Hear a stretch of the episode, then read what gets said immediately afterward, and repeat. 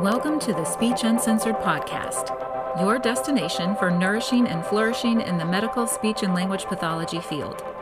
Today's episode features Hannah Grassie of the Parkinson's Report, an online resource for SLPs and persons with Parkinson's. Hannah joins me on this episode to discuss evaluation and treatment considerations for working with patients with Parkinson's. I'm so pleased to share the audio from the two hour live ASHA CEU with SpeechTherapyPD.com. If you missed the live event, you can access the video recording plus slideshow with your SpeechTherapyPD.com basic or premium membership. In part one, with part two airing next week, Hannah covers treatment and evaluation considerations for hypophonia, cognition, motor speech, and dysphagia. I love the organization and comprehensiveness of these topics that Hannah covers in part one. Plus, the resources she provides are so helpful. They're applicable, accessible, and above all, useful. So be sure to check out the show notes on speechuncensored.com. My name is Leanne Porter. I'm your host, and this is the Speech Uncensored podcast. Now, let's meet Hannah.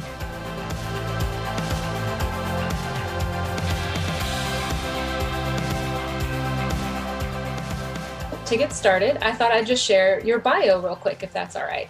Sure. All right. So, Hannah is a clinician um, in the Virginia region. I guess, well, no, that's a state. So, let's go with that. And has practiced in various settings, including special education in schools, skilled nursing facilities, continuing care communities, home health care, and outpatient therapy since 2010. And her primary clinical interest is Parkinson's disease um, and she serves as a patient advocate through volunteer work in her community through local and national organizations. Hannah's the founder and blog author of the Parkinson's Report, an online resource and blog for the Parkinson's disease community to gain easily navigable resources on relevant topics to their care. All right, so um, I'm Leanne, as I mentioned. I host the Speech Uncensored podcast. And that's where I got to kind of begin unpacking Hannah's knowledge on Parkinson's and how we can use that in our practice. Um, okay, so Hannah, was there anything that you wanted to add to your bio or a little bit more about you and what you're engaged in right now? Sure, yeah, I'll add just a bit. Um, I recently moved from Washington, D.C. to a slightly more rural area of Virginia and most recently have been working in an assisted living and independent living setting so kind of back to some of the roots that i've uh, where i started and um, i'm getting to actually start their speech program they've never had a speech therapist on staff um, so it's an interesting time to go back to work but it has um, that's that's what i'm currently doing and um, hoping to yeah make a difference in that community that's awesome. Wonderful. I feel like it's a, an incredible opportunity and yet a ton of like stress and pressure to initiate a speech program for a location. Yes, I, I think so. Um, I like the autonomy that I've been given. it allows me to pick and choose a few things, um, you know, which assessments we get and things like that. Um, but you're right, is a lot of pressure. Anyone that comes after me, you know, may really love what I've done or may think, gosh, why didn't she do X, Y, or Z? So we'll see how it all turns out. All right, awesome. Okay, well, our topic for this evening is equipping your therapy sessions, Parkinson's, and what you need to know. And I think what one of the many things that I'm super excited about in this talk is that you're not focusing on any one area that we might be working with with the patient with Parkinson's, but we're looking at voice, motor speech, cognition, and dysphagia. So I think that's really awesome. So I wanted to make sure we are all um, just you know on the same page about our role. It is an incredibly diverse role when it comes to Parkinson's care. Um, as Leanne mentioned, there's hypophonia for voice, dysarthria with motor speech, uh, cognition, dysphagia, and then also the patient counseling, family education, and collaboration. Um, we're going to take a deeper dive into all of those uh, top four deficits, and you'll hear me reference um, a little bit more about the patient counseling and family education and collaboration. One thing that I feel that I've learned over time in various in the various settings I've worked in is that sometimes the the speech language pathologist gets the most one-on-one like talking time with uh, the patients. And you know somehow things come out during that time and we we get to um, sometimes see a side of the patient or get information from the patient um, that leads to them needing some some counsel on on how to move forward or um, gives us an opportunity to talk to their family. Um, and i think that that's very unique to our discipline. Um, and so i wanted to just put that out there remembering that that patient counseling is really important um, because we have access to them when sometimes other disciplines don't. Mm-hmm. so again we'll touch more on these things as we go along. Okay so this tonight, this conversation is primarily about idiopathic Parkinson's disease, but I think it's important for us to know what we're dealing with. And part of that is having at least an idea in the back of our minds what some of the Parkinson plus syndromes are. So I wanted to just give a quick shout out to some of the common ones. Um, and I'd be very interested if you want to write in the chat if you have um, currently treat or have treated people with any of these Parkinson plus syndromes and your experience or how it was different from Parkinson's for you. Um, I pulled some of this, infor- this information from the health library at the University of Michigan, Michigan Medicine. Um, and instead of giving you the descriptions that they provided, I decided to pull out from their descriptions what makes it different from Parkinson's. So, progressive supranuclear palsy is a Parkinson plus syndrome. It often looks like Parkinson's, but it's unique um, because they often have difficulty with eye movement um, some more stiffness in the spine and neck area. Their speech and swallowing deficits tend to be a little bit more severe and be a lot more prevalent, and it overall progresses more quickly. Um, then we have multiple systems atrophy, MSA. The, the MSA Coalition, their website actually discusses um, how difficult it is to diagnose um, MSA versus Parkinson's. That they're they look so much alike sometimes that it's very difficult for um, neurologists to actually do differential diagnosis. But a few things that make MSA different is that it does progress more quickly than Parkinson's typically. And the traditional carbidopa levodopa treatment that, that's provided to our patients with Parkinson's will work at first, but then begin to no longer be effective. Um, they also tend to have falls at the beginning of the disease rather than in the later stages, like you usually see with idiopathic Parkinson's. Um, so, uh, cortical, this is a mouthful, cortical basal ganglionic degeneration. um, this is I've never treated anyone with CBGD, so I'd be particularly interested if you have to um, let us know a little bit about it. Um, but they talked a little bit about there being some additional language issues that they begin to lose the ability to understand spoken and written language. Um, also, the alien limb phenomenon um, kind of sounded like a dyskinesia, but of one particular limb, sort of loss of motor control of one particular limb. And then okay. dementia with Lewy bodies, we're going to get to a little bit later. Yes, Leanne. All right. So when someone is describing this alien limb, that's that's just erratic movements of one limb. So that could be an arm, it could be a leg. Yes. And it's just moving involuntarily. So that's like how different? Because I'm wondering how they differentiate that from like tremor or some yeah. other kind of motor movement issue. Yeah, no, that that's a, a good question. Um, based off of the description that that Michigan um, University of Michigan stated, it sounded a little bit closer to dyskinesia versus tremor. Um, so kind of that like swaying movement. Um, that they're it's more like um, dancing than it is tremoring. Um, and you know, I don't know the the details of that particular phenomenon outside of what they described there. Again, I've I've never met anyone with CBGD, but um, they said that that really that these are the four more common Parkinson plus syndromes. And I thought, okay, well, I know I've heard of it, um, and I thought it was worth including here. Mm-hmm. You know, mm-hmm. as I mentioned earlier, um, we are often spending a lot of time with the patients, and we're sometimes the front line for referral. And so, right, we get people that come in and we think well, this looks like Parkinson's, but there's something kind of off here. Um, and that can be a great time to collaborate and say, does anyone else see these things? You know, maybe we're missing something here. Mm-hmm. Um, Hannah, yeah, I have one more question. Yes. Um, back when you were talking about multiple systems atrophy, and you mentioned that they have an increased frequency of falls at the beginning of the disease, but they don't see it as much as it progresses. Does that mean like they're falling less as time um, goes on? No, good question. Um, I may have um, said that in a strange way. So, in comparison to Parkinson's, so if they someone has MSA, they will begin having falls much earlier in their disease. But if they have Parkinson's, they most likely won't begin to have frequent falls until later stages in the disease. So that makes them different. Yeah. Okay. So if you have MSA, no, you don't improve in the sense yeah. I was like, mm, no, good okay. question. um, yeah. So um, I will say one other quick shout out to an, another Parkinson plus syndrome, or at least one that is related to, which is young onset Parkinson's. Um, mm-hmm. and I didn't put that in in here, but that is a, another um, a branch, right? So if you're diagnosed before the age of 50, it's considered young onset Parkinson's disease. And um, I'm still learning a little bit about the way that that progresses, but there are quite a few differences too in young onset and idiopathic Parkinson's and the way that it progresses. Okay. So we've got to keep our eyes out, make sure we're advocating for our patients, but moving forward, we're going to mostly focus on idiopathic Parkinson's. So diagnosed 50 or after, and as traditional as you can progress, um, that's what it will be if you have idiopathic Parkinson's.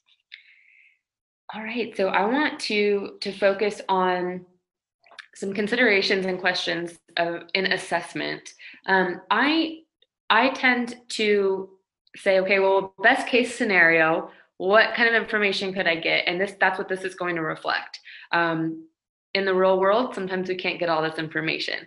But prior to your assessment of someone with Parkinson's, if it's possible to talk to them and say, um, call ahead if you're an outpatient or stop by their room if you're in long term care and just say, Hey, I'm Hannah. I'm your speech language pathologist. I'm going to be coming by to assess you. What are your primary concerns? Um, I find that this can help uh, help you focus your assessment, um, especially because in a lot of settings, we don't have over an hour. And if someone says, um, you know, really, uh, voice is my main concern, I'm just not being able to be heard, that will save you time. Um, and it will also, when you get there, you can really um, go through and say, okay, our, our main objectives are going to be looking at voice, but we can, you know, I can follow up with some screens in the other areas um, and help again just make your time a little bit more efficient because there are so many areas of concern in Parkinson's. Um, then also, if the person comes in for multidisciplinary evaluations, asking to schedule yours first. Um, and that's not selfish of us. We actually expend the, the usually the least amount of physical energy in our assessments, and um, dopamine um, begins to disappear um, when people are stressed and when they are physically exerting themselves with Parkinson's. And so um, when they have a PT and, and or OT exam uh, assessment prior to you, they're going to come to you completely depleted, and that can be really difficult when you're trying to assess them. So, if at all possible, ask to to be first in the lineup. Yeah, I think that's a really good tip that I wouldn't have thought of to put out there and and kind of make it known that for the patient's best outcomes for us to get like let's work our best to meet this kind of scheduling idea like that's a really good yeah. glad you put that on there. Yeah. Um, then asking for the primary care partner if they're actively involved at this time in, in the disease process asking them to attend the assessment if at all possible. Um, i think i mentioned this a little bit later um, in the in the presentation but one of the things that we know is that people with Parkinson's tend to have a slightly skewed um, perspective of their clinical symptoms, feeling like maybe they aren't happening to the degree that they are happening. So when you mm-hmm. have a primary care partner, you have a second opinion. Um, you have someone who lives life with them usually and can give additional input, and that can be really helpful at assessment. So you're not three or four sessions in and then the family calls and says well why aren't you working on cognition he can't remember a thing um, so that can be really helpful um, i'm going to get on a tiny little soapbox on this next one. So ask, asking about the referring physician who referred you. Certainly if you're an outpatient you probably should have the information when they arrive but asking about a movement disorder specialist. Okay So if you have patients with Parkinson's and they are not seeing a movement disorder specialist, please, please um, educate them that this is a specialist who is specifically uh, designed to treat them, to treat them because they have Parkinson's disease. And this is a neurologist who has had additional training um, specifically for movement disorders like Parkinson's. Um, you know, I often, you know, think of metaphors like, okay, if, if I was, you know, God forbid, if I was diagnosed with something like stomach cancer, I wouldn't, I wouldn't go to a family practitioner for that treatment. And I, I wouldn't even go to a general gastroenterologist. I'd want someone in the oncology department. And so you're going to look for someone who is the highest level of ability and knowledge in your area. So asking about the referring physician, finding out if they have an MDS, a movement disorder specialist, um, and if not, later on a slide that's called um, Tools for Patients, um, there is a movement disorders specialist finder. And you can just send them to that link and they can find who's close in their area. Um, easier said than done in some regions. I know that in more rural areas that could be difficult to find, but um, it's really important that they're seeing an MDS. Um, and then, go ahead. Um, in your experience, have some of these MDS clinics also been associated with like universities or with like research labs? And they have the opportunity, if they're interested in participating in um, a study or a trial, and Absolutely. they might find that really beneficial too. Absolutely, that's a great point. Um, on the on uh, one of the slides later too, I will list a couple of pla- uh, other places too they can participate in research if they're interested, and that's exactly the case, especially in Washington D.C. There's a variety of movement disorder specialists who are on big research teams who are constantly trying to pump out new articles and journals, uh, uh, journal articles that are about the the best new treatment and the medications that are coming out. Um, and finally, a consideration is um, if if your patient with Parkinson's has voice concerns, uh, if you're able to, recommend an ENT evaluation prior to their arrival. Now, I understand this is not always possible. In my own clinical experience, there are very few of my patients who, even when I've recommended it, have um, gone to get an ENT assessment of any kind prior to coming to see me for voice. However, uh, I think to do uh, to implement best practice, we want to make sure that there's not anything else going on in their larynx that we might be exacerbating if we jump right into high repetitions of adduction exercises. And so I think that's important for us to note. At least talk to them about, you know, if you've seen an ENT recently, I'd like to see the report, well, please go see an ENT prior to seeing me for voice. Um, I know that that's a, a a big consideration too for some of the voice treatment protocols that we'll talk about in a moment.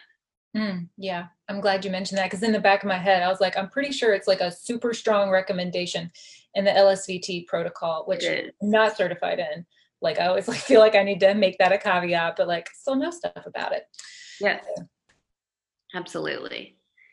Um, okay, let's take just a quick moment and go over some of the uh, assessments in for Parkinson's or just what it looks like to assess Parkinson's. Again, it can feel like such a, a smattering of of um, deficits to, to approach, and so I think it's helpful just to have uh, your this in your repertoire. What are some things that I would just keep on hand if I wanted to be able to quickly assess someone with Parkinson's, or at least thoroughly um, assess someone with Parkinson's?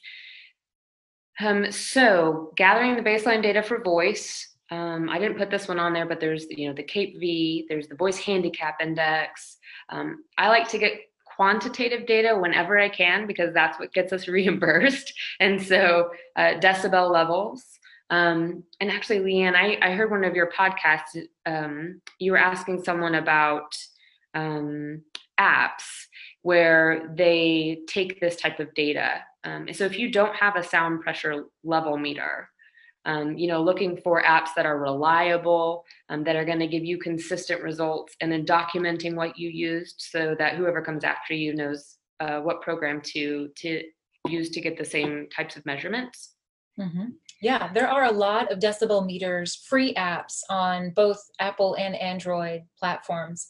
Mm-hmm. So it's a really helpful biofeedback tool for your patient too. If you're sending them home with, you know, a version of loudness exercises and you want them to achieve a certain number and they're okay with downloading something on their phone you know they could download it you could practice it in session show them where they're working to achieve and they're able to meet that with a consistent like we don't know exactly how reliable if it's saying like 65 decibels if it's actually 65 you know it's like what it is for them and then you could say increase to 2 decibels or whatever and that's what yeah. you're working towards absolutely um, and an app that i use that i feel like is you know as, as close as i'm going to get with an app is called voice analyst i do believe that it is it has a small cost uh, 399 i think or 499 um, but i i decided to pay for it because it, it does have a chart of both uh, pitch and loudness and you can save them in files and things like that and play the back. So i found those to be partic- that particularly to be helpful. Mm-hmm. um, so then collecting a voice and speech sample um, certainly recommend doing recording this and doing it first uncued um, so having the person either answer a question about themselves for a couple of minutes or have them reading a passage and then once they've completed uncued, then either cueing them, okay, now do it as clearly as you can or as loudly as you can. Um, and you may even eventually give them a model to see are they stimulable? Do they hear the difference in the in the recordings that I that I took? Um, it's almost a cognitive screen in and of itself. Um, and then confirming the dysarthria diagnosis, uh, we, we know that hypokinetic dysarthria is the primary, um, I think nearly 90%. There was, a, I saw in an article actually recently, I think it was by Moya Gale and Levy, and it's from 2018. I think it's nearly 90% of people with Parkinson's have hypokinetic dysarthria. Um, and the NIH says that anywhere from 10 to 20% could have mixed. So it's important, mixed dysarthria. So I think it's important to still do differential diagnosis and to document the, the qualities of the person's dysarthria when you're assessing them. Um, here I've mentioned the Newcastle um, dysarthria assessment tool, the NDAT, and then the Frenchay, I think is probably the more popular of those two.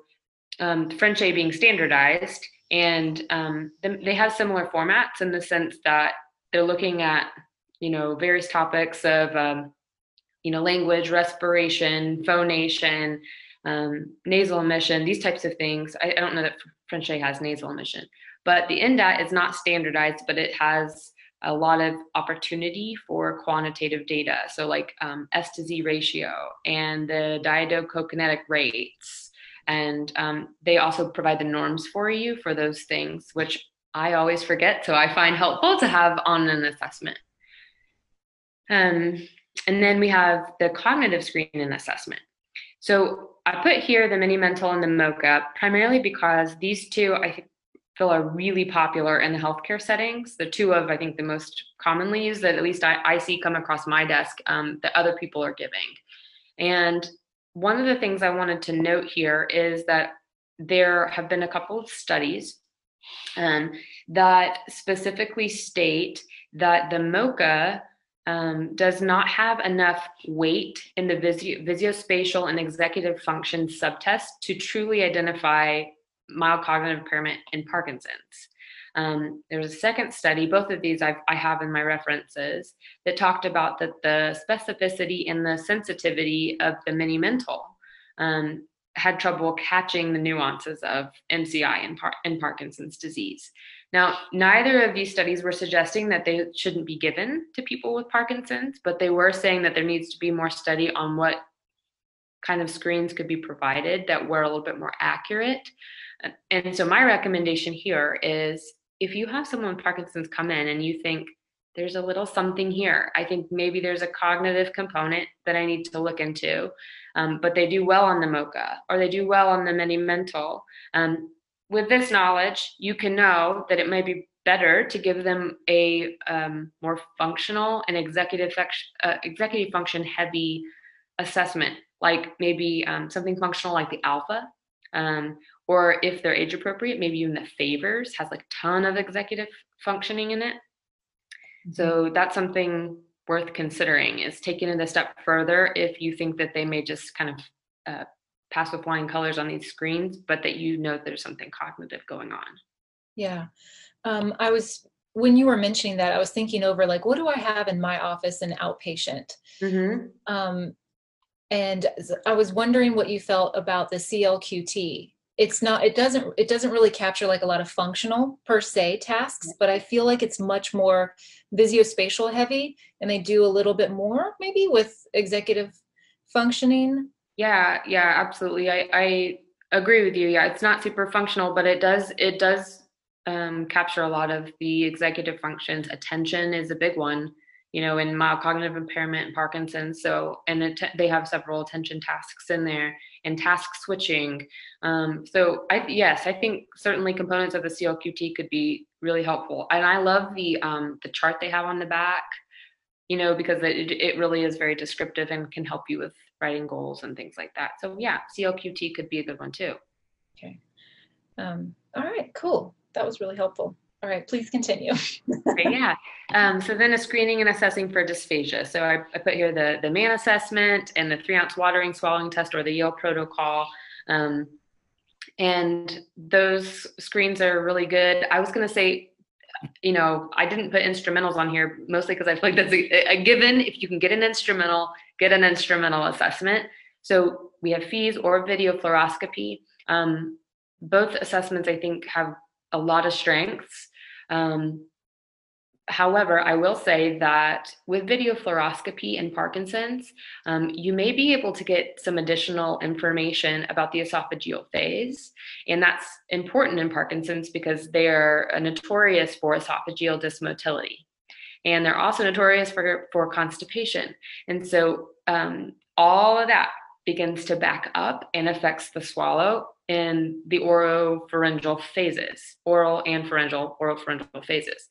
Um, so if you have the ability to scan down um, in a video fluoroscopy and see what else is going on in the esophagus, I mean, you feel confident with that information, it can be really helpful to know what's going on there and if that may be contributing to the issues they're having. Mm-hmm. Um, okay. And as you mentioned, it's often our position to make referrals since we spend you know the most time with them. Yes. that's another referral that might need to be made. Absolutely. Absolutely. So a few considerations and questions as you walk into treatment. So i usually do this in patient interview um, in the assessment. So, what time are your medications prescribed to be taken? Um, the carbidopa levodopa, again, kind of the gold standard that they've been treating people with Parkinson's with for 50 plus years, um, is usually prescribed in four hour segments. So let's say they're prescribed at 8, 12, 4, and 8. They need to be taken at 8, 12, 4, and 8. If the patient is not taking them at those times, their symptoms are going to be all over the board. And it's really crucial um, that if they're in a facility like a long-term care facility or assisted living facility where someone else is giving their medication um, that we educate people, uh, nurses who may need some support in understanding that it's not like other medications where you can have an hour window on either side to give it. Um, if the medication is to be given at noon, it needs to be given as close routinely, as close to noon as possible. Um, and then if the patient is self medicating, the next question I ask is great, eight, noon, four, and eight, do you take them at those times?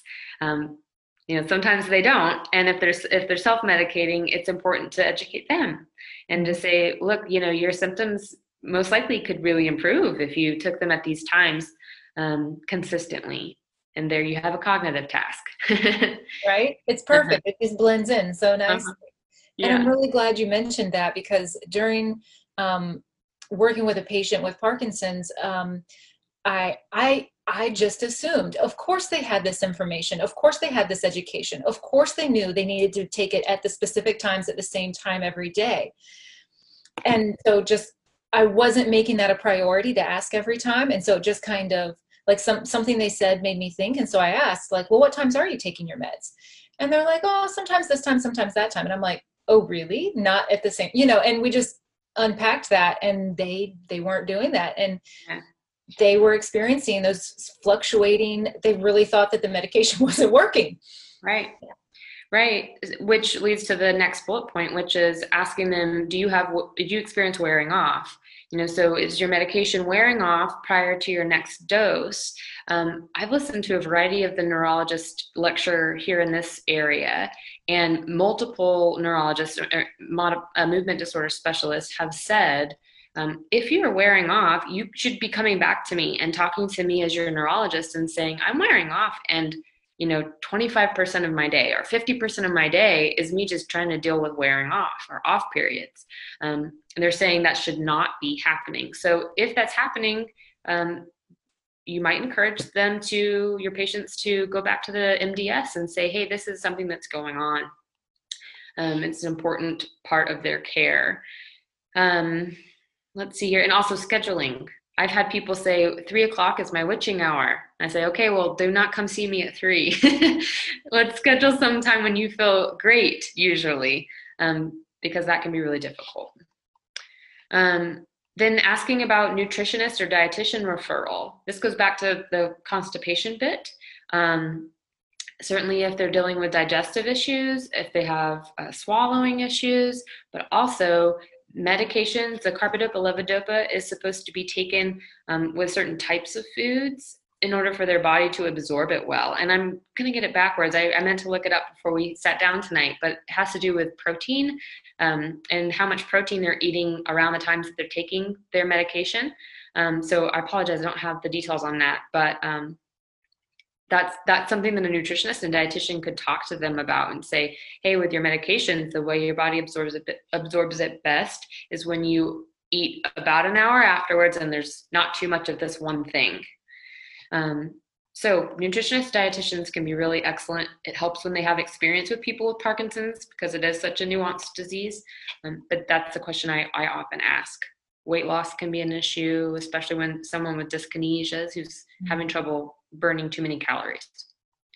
Mm-hmm. Um, I ask about signs of fatiguing and fading so that I can keep an eye out for it, other team members that I should know about, and if they've had deep brain stimulation, so DBS, or any other significant interventions. Uh, a quick note on DBS and uh, the medication, carbidopa levodopa.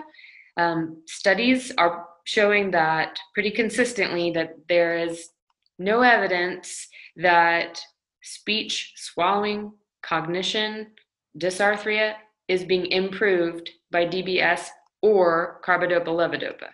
So it's either inconclusive or no, there were no improvements. So when they take their medication, most likely you're not going to see an improvement in your specific areas. If they've had deep brain stimulation or if they're considering it, it's important that they understand this is DBS is primarily for motor um, based def- uh, symptoms like tremor and um, dyskinesias and gait disturbances, um, but not for swallowing, not for dysarthria. And there are even some um, studies. Um, I put one here. Skodda wrote an article in 2012, and it's in my references if you'd like to go see it, um, talking about that there needs to be more, more research, but that actually in some people, dysarthria was onset after DBS, Ooh. and that their rate increased. And in the areas where they found that um, sometimes their speech improved, it was primarily in vocal volume, but that that in and of itself was not enough to improve their intelligibility. Mm-hmm. So that doesn't mean they shouldn't take their medication or that they shouldn't get DBS. It just means that they should have a clear picture of what it's going to impact. Yeah, no, that's super important to clarify. And I think that wasn't something that I had clearly um, outlined in my understanding of that.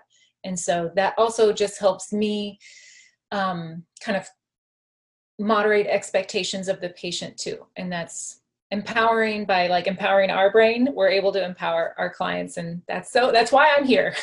No absolutely exactly. That's i think it's so important because um, when when we're confident in a topic it, it, helps them be confident in us right? When they can tell that we're interested in what's going on with them and their disease. I think it helps them have confidence in us. Yes. Okay, so components of effective treatment. So Leanne and I had a, a, much deeper conversation about this on the podcast, her Speech Uncensored podcast. It aired in March of this year. Um, so please feel free to stop in and listen to that. I talk about very specific research for each of these four components. And I just put this here so that we can all say, okay, these are four things that we agree are important for effective treatment. Setting early expectations, high, high repetition of, of accurate outcomes, making things functional, and carrying over things, uh, carry over practice starting at the very, very beginning. You're going to hear me talk about this as we go forward. And if you have other things that you think should be on that list, put it in the chat box. um, alrighty. Um, I'll go ahead and put in the chat box a link to the show notes for your episode on Speech Uncensored. Great. Um, just as a reference for people to check out later if they want to explore that in more depth. Wonderful. So that's in the chat box. So we'll start with treatment of hypophonia. So looking at voice in Parkinson's disease. So hypophonia, right, characterized by that soft voice, breathiness, sometimes a gravel sound. Um, and we know that usually, typically in idiopathic Parkinson's, that soft voice is caused by a lack of sensory awareness, um, not necessarily weakness. And so that's an important thing to to to know is that we're walking in and we're looking really at a cognitive component of why this is happening. Um, oftentimes, we also see in idiopathic Parkinson's that the vocal folds are bowed, and that makes full adduction difficult and makes full voicing difficult. So uh, I've listed two, and we're going to just briefly do a summary of, of two of the protocols for treating hypophonia. The first here I have this LSVT loud. Um, very popular. People, a lot of people know about it. It when you're certified in it, you provide four sessions per week for four consecutive weeks, a total of 16 sessions, and it has to be prescribed that way, has to be completed that way. Um, there's 60 minute sessions. Um, they use the motto "Be loud." They also have a maintenance program for graduates called Loud for Life, um, for them to help maintain their skills after they've completed therapy, and to do to come to provide LSVT Loud, you're supposed to um, complete the certification. They also have biannual fees. I think something nominal, I'm fifty dollars, I think, every couple years to um, renew. And they provide you assessment, education, and treatment materials online.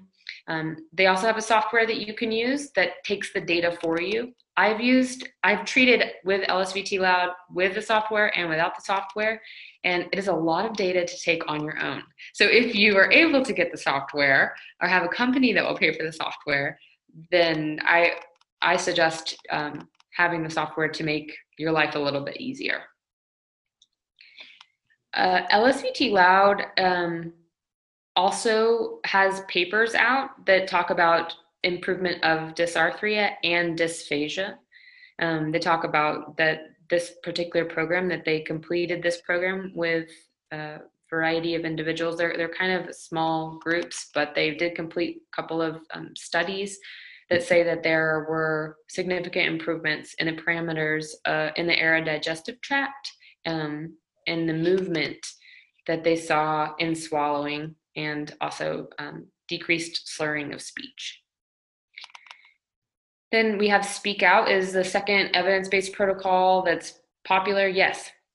Okay, quick question. Yeah. So you mentioned that LSVT has these papers out where they talk about how LSVT makes these achievements. Yes. Are there other studies by independent researchers that support these claims? That's, I think, a very popular question. um, so the majority of studies that I have that I've seen, like if I go to Google Scholar or PubMed, you know, something outside of their website, um, mostly are reviews of other of studies, right? So other people saying we're going to look for at all of the information on treatment of voice, and we're going to say what we found. Um, I've not seen as of late other people doing studies to say we've completed the LSVT program and these are our outcomes. Um. That doesn't mean they're not out there. It just means that I personally haven't found them. So so if if you're if you're out there, put it in the chat or send us a link. Um, but usually there's at least one LSVT um, person on the study mm. that I've seen. Um, speak Out, they have a slightly different protocol. They have a two to three sessions per week for four to six weeks. They like you to get 12 sessions if you can. It's a little bit more flexible in that sense. Um, 40 to 45 minute sessions, and their motto being speak out or speak with intent. Um, so, as you can tell from their mottos, it's a little bit less about um, just loudness and a little bit more about all the other components of speech. Although decibel level is something that you know certainly helps us know um, in, in the Speak Out program helps you know uh, how well the person is progressing. Um, but it, you're not necessarily tied to that like you might be in LSVT. They also have a maintenance program called the Loud Crowd and a lot of great activities there. They require certification. Um, one thing that they provide is workbook and materials for the clinician. They actually send you this nice big box that has a bunch of materials in it for you to take around. And then they provide a free workbook that has all of the exercises in it uh, for the entire uh, 12 sessions for any patient that's under your care. And they mail it to them within about two or three days. So um, those programs are looking at very similar similar things. However, um, they have very different approaches and different protocol requirements for you to mm-hmm. complete it. Um, I looked into both of these because I was trying to determine for my patient population and my current setting which might be a really good fit. And I think some things that I I haven't been certified in either of these, but what appealed to me about Speak Out was um, they have like a cognitive element to their work. So it's not always just kind of hammering somebody with like you just need to get louder. You just need to increase your volume. Like they're addressing some cognitive therapy as well and kind of branching out a little bit there. Um, the other interesting thing is that they have these grants that your like location can apply for and it will like train your entire speech pathology staff. Like they're really passionate about equipping therapists to care for this population. So, yeah, there's a lot of really cool things that they're doing. I'm really impressed that they will like mail all these free materials to the patients and yeah. yeah. and, and I didn't put this on there, but I'll say this. Um, so Speak Out is was created by Parkinson Voice Project. So if you're if you're looking for Speak Out, that's um, who it's with. Is Parkinson Voice project in um, Texas. So they they have a great program there, and um, it's a nonprofit. And anyhow, there's there's a lot of, a lot of great things that come out of Speak Out. So LSVT Loud and Speak Out, um, both focusing on hypophonia, although they also have um, other benefits, residual benefits. Uh, Speak Out does not have any papers on swallowing improvement. However, it's pretty regularly just anecdotally mentioned my patients have also seen improvements in these other areas. So there very well could be um, other benefits to completing these programs outside of just hypophonia. Okay. So when we move into dysarthria, um, as I mentioned, LSVT, loud, and speak out may be uh, treatment methods for this as well, treatment approaches for this as well.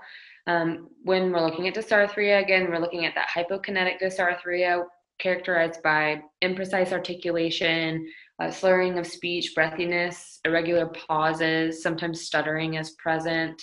Um, and there are a variety of treatment approaches for dysarthria. But the one that I particularly like is this one called Mind Over Motor um, by Dr. Rosenbek. And I talked about this in the podcast with Leanne. So I'm not going to spend too much time here, but I will say if you're looking for a template, he, he provides it in his paper, Mind Over Motor. And uh, he wrote this in 2017 and it was published in the ASHA Wire. So we should all have access to it. And these are the six components that he discusses something that's unique, I think, unique, especially in comparison with some of the other protocols that are out there, is that he really focuses on the concept that the patient needs to be heavily involved in these, especially these first three to four steps. Um, knowing the difference in their voice and other people's voices. He talks about uh, motivation techniques and, and um, I won't really say persuasion because it's not so much about persuading them to be willing to change, but the person does need to be willing. So sometimes helping them get to that place of willingness to change, the mutual goal setting, and helping them learn how to talk therapeutically. So he does a lot less, he focuses a lot less on the therapist modeling what you want the person to say, but rather teaching them, instead, teaching them to recognize how to correct their own speech. It's just a, a slight difference, but it's, I think, a very important difference. And uh, it gives people the, the ownership of what's happening in the session. Um, so, so again, if you are looking for a template and you're not certified in those, one of those other um, methods, this is a great way to say I'm going to treat dysarthria and I'm going to use this this approach to say to say I want my patient to be involved and let's get some good outcomes. So Dr. Rosenbek has a great um, paper there if you would like to check that out. Oh, I did want to. Oh, go ahead. Go ahead, Leanne.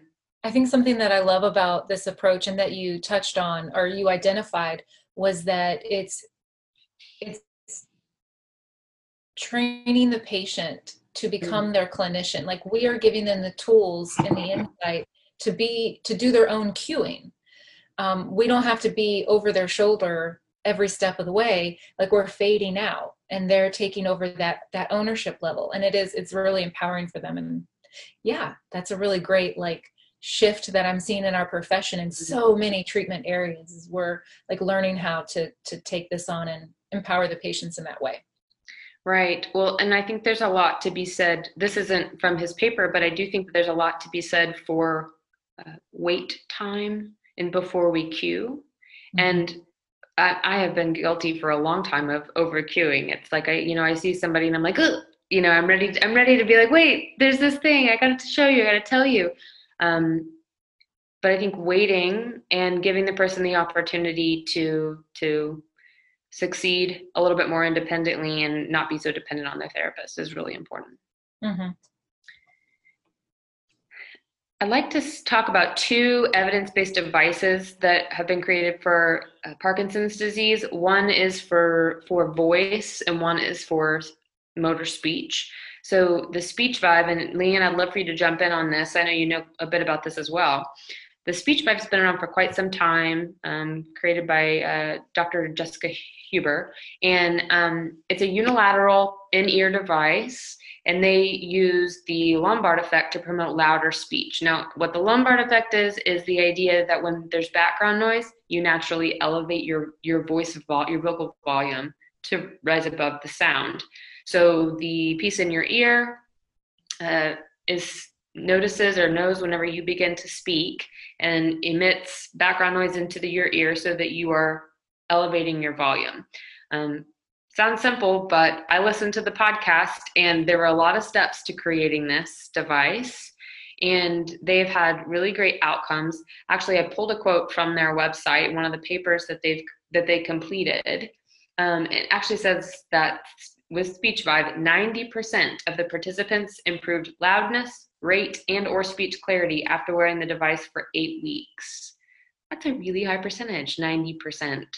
Um, and uh, Dr. Huber mentioned that this is not necessarily something that's supposed to take place of therapy, um, but supposed to be used um, alongside therapy. Um, there are various funding options for patients who may be interested in this or be candidates for this, and they offer trial devices um, if you have someone you think that might uh, be a good candidate for it. Yeah. And if any of our CEU participants tonight um, have any experience with the SpeechVive or the Speech Easy PD, um, like type us a little note and let us know. We're so curious if anyone has any has had any hands-on experience with either of these devices. I think that'd yeah. be really cool to share if you have. Absolutely. Yeah. So then the Speech Easy PD um, has a similar model, a unilateral in-ear device. They have a few different um, versions of it, and it was actually created initially for uh, people who stutter and are highly disfluent. But then they also created one specifically for Parkinson's disease, and they use um, delayed auditory feedback and frequency altered feedback. So you're hearing what you're saying at a slightly, I believe it's higher pitch, um, so that you that leads to the choral speech effect or like talking in sync with yourself and it's it allows you to speak more fluently um, so that's looking more at the motor speech component um, they have a few videos and things like that on their website. You can go check them out. They also have some various funding options um, for people interested, and they allow um, SLPs and other professionals to become trained in it so that they can be providers.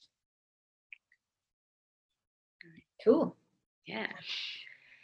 So treatment of cognition and Parkinson's. Um, man, there's so, there's so much about cognition and Parkinson's, but I want to say that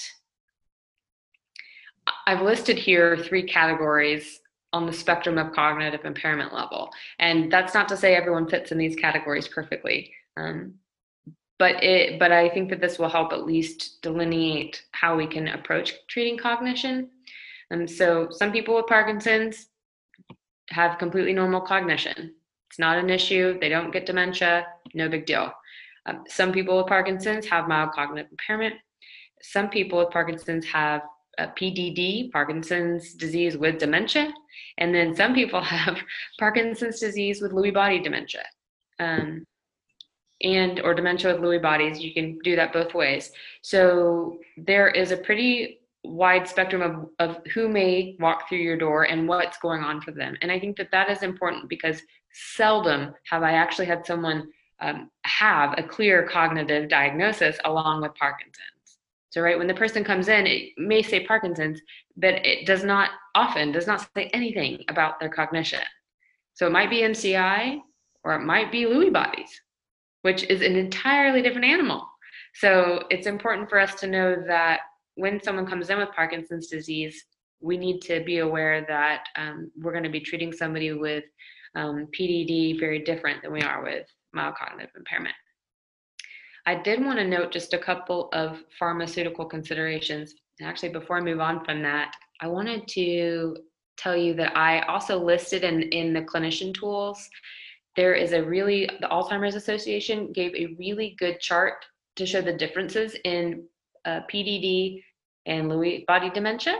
Um, they have so many similarities, um, but they, they give an idea of the core uh, symptoms that you're going to see in each of them.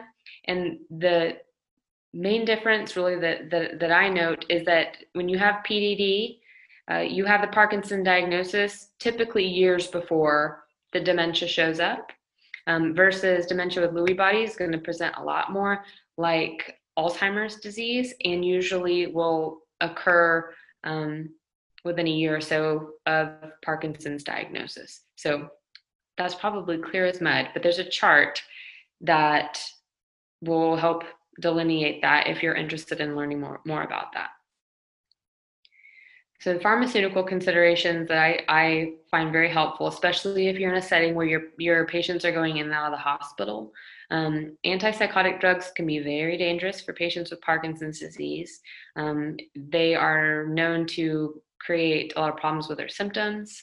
And this is really important, especially for our folks with dementias because with Lewy body dementia in particular, they're having sometimes we'll have like hallucinations. Uh, they're having REM REM behavior. Um, I'm forgetting the rest of that title, but they're they're having sleep disturbances and um, maybe even acting out in their sleep.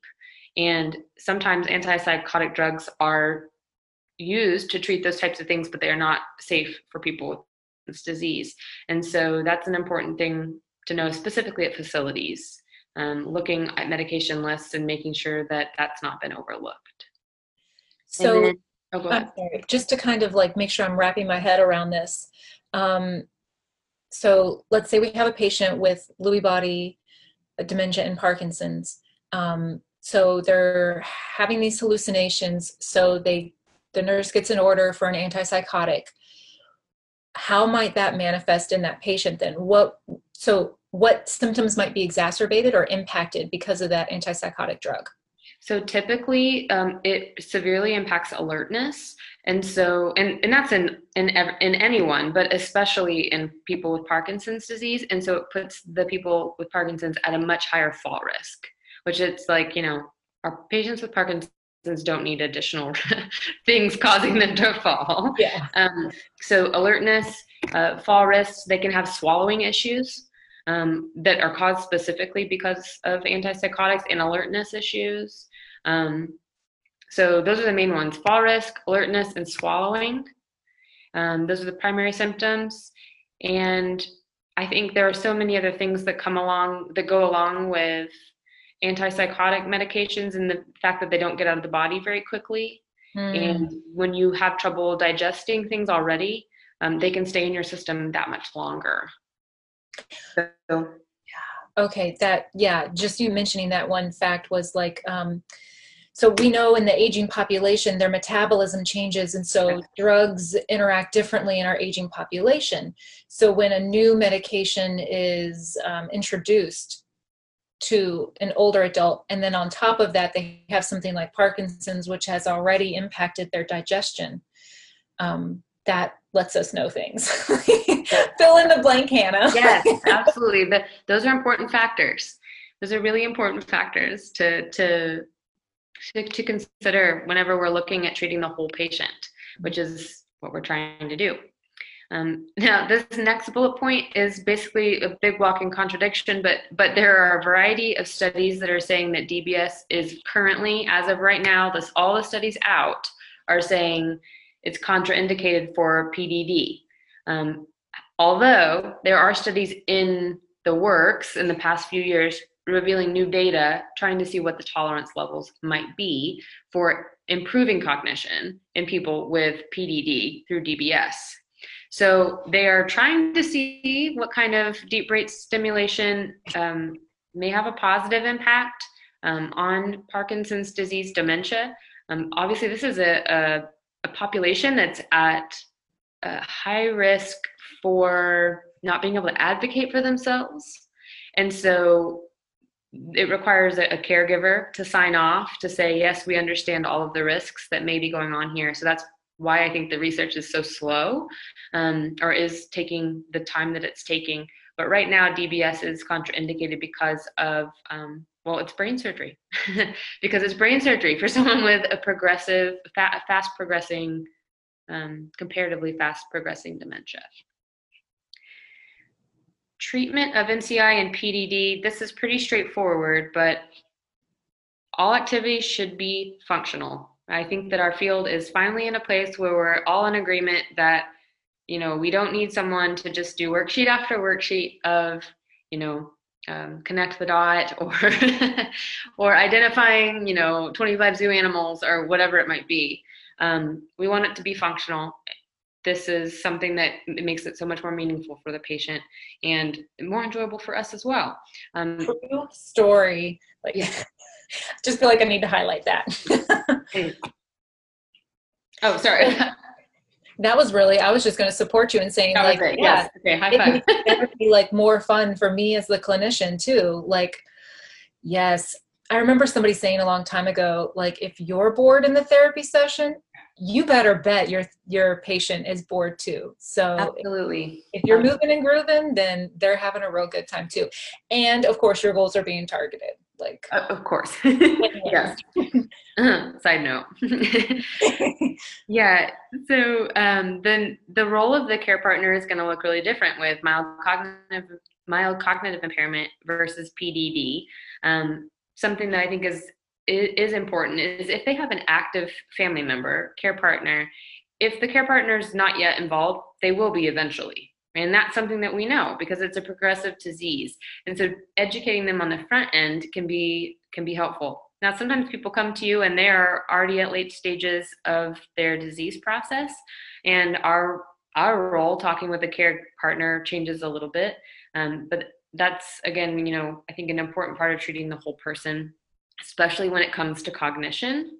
Um, ASHA I, I, looked this up the other day and I actually really liked the list. ASHA has the our scope of practice when it comes to dementia, just general dementia. And the majority of it doesn't talk about direct treatment. The majority of it talks about education and advocacy and um, helping with dynamic assessment to see what kind of changes the individuals are having with things like swallowing because of cognitive changes or, or speech or language because of cognitive changes. And that's especially true in Parkinson's disease dementia or Lewy body dementia. Um, with mild cognitive impairment, we're really looking more at those frontal lobe deficits with the executive functions. So, attention, complex planning, task switching, which most likely will also be difficult for your, your folks with dementias. Um, but with mild cognitive impairment, uh, these are the folks who uh, still are interested in looking at balancing their checkbooks and um, managing their grandkids' soccer schedules. And um, if you've got someone with young onset Parkinson's, they may still be at work and need some training and how to manage the distractions because they're having to divide their attention between their computer work and their chatty coworker. Um, so there's there's endless opportunities with executive functions, functional activities for mild cognitive impairment, and mostly education, advocacy, and assessment to related deficits with PDD and Lewy body dementia. Hannah, I'm so glad that you brought up the importance and the acknowledgement of ASHA that our role in working with this population is very much education heavy. Um, I really struggled with thinking, like, well, if I'm not doing some kind of like traditional therapy task, how am I providing a skilled service? Right. Oh my goodness, that education is a skilled service. Like, I mean, here we are sitting here in a two hour CEU. So to learn this information to better empower our patients, that's a skilled service. So um, in this this model, though, for working um, with this progressive neurological disease, um, I did an episode for the podcast with Dr. Lindsay Heydrich from the University of Kansas, and she participates in a movement orders clinic over there. And they they just meet with patients on a three month basis and they're doing dynamic assessment. They're doing, okay, what's your primary concern right now? Um, how have you seen things change? And it's all education. And I'm like, really? Can like you you bill insurance for that? Like you can just like do this kind of thing? And yes.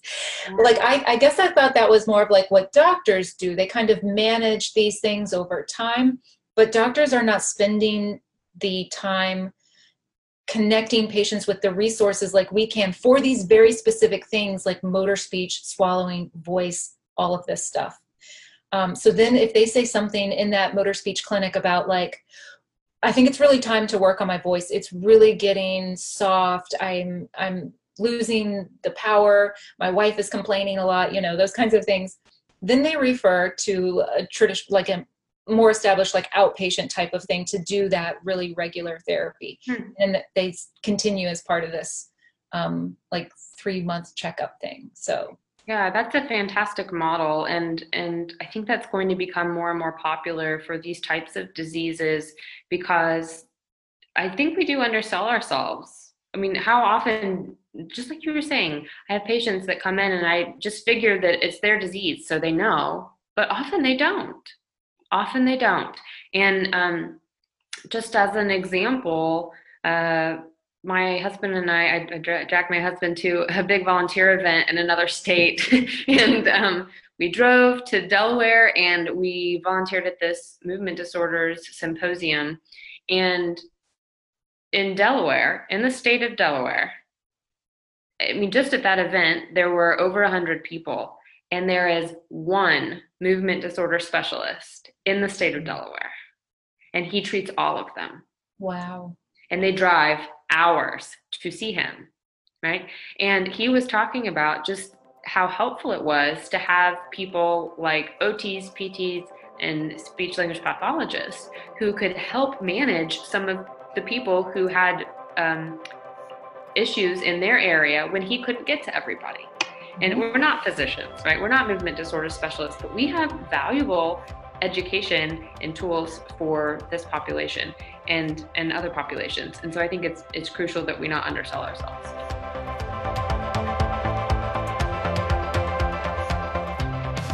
Thanks for listening to another edition of the Speech Uncensored podcast. Show notes with links to resources mentioned in the episode are posted on speechuncensored.com. I'd love for you to subscribe to the podcast and leave a thoughtful review on Apple Podcasts. And finally, I'd like to leave you with my wish for you to nourish your mind so that your practice can flourish.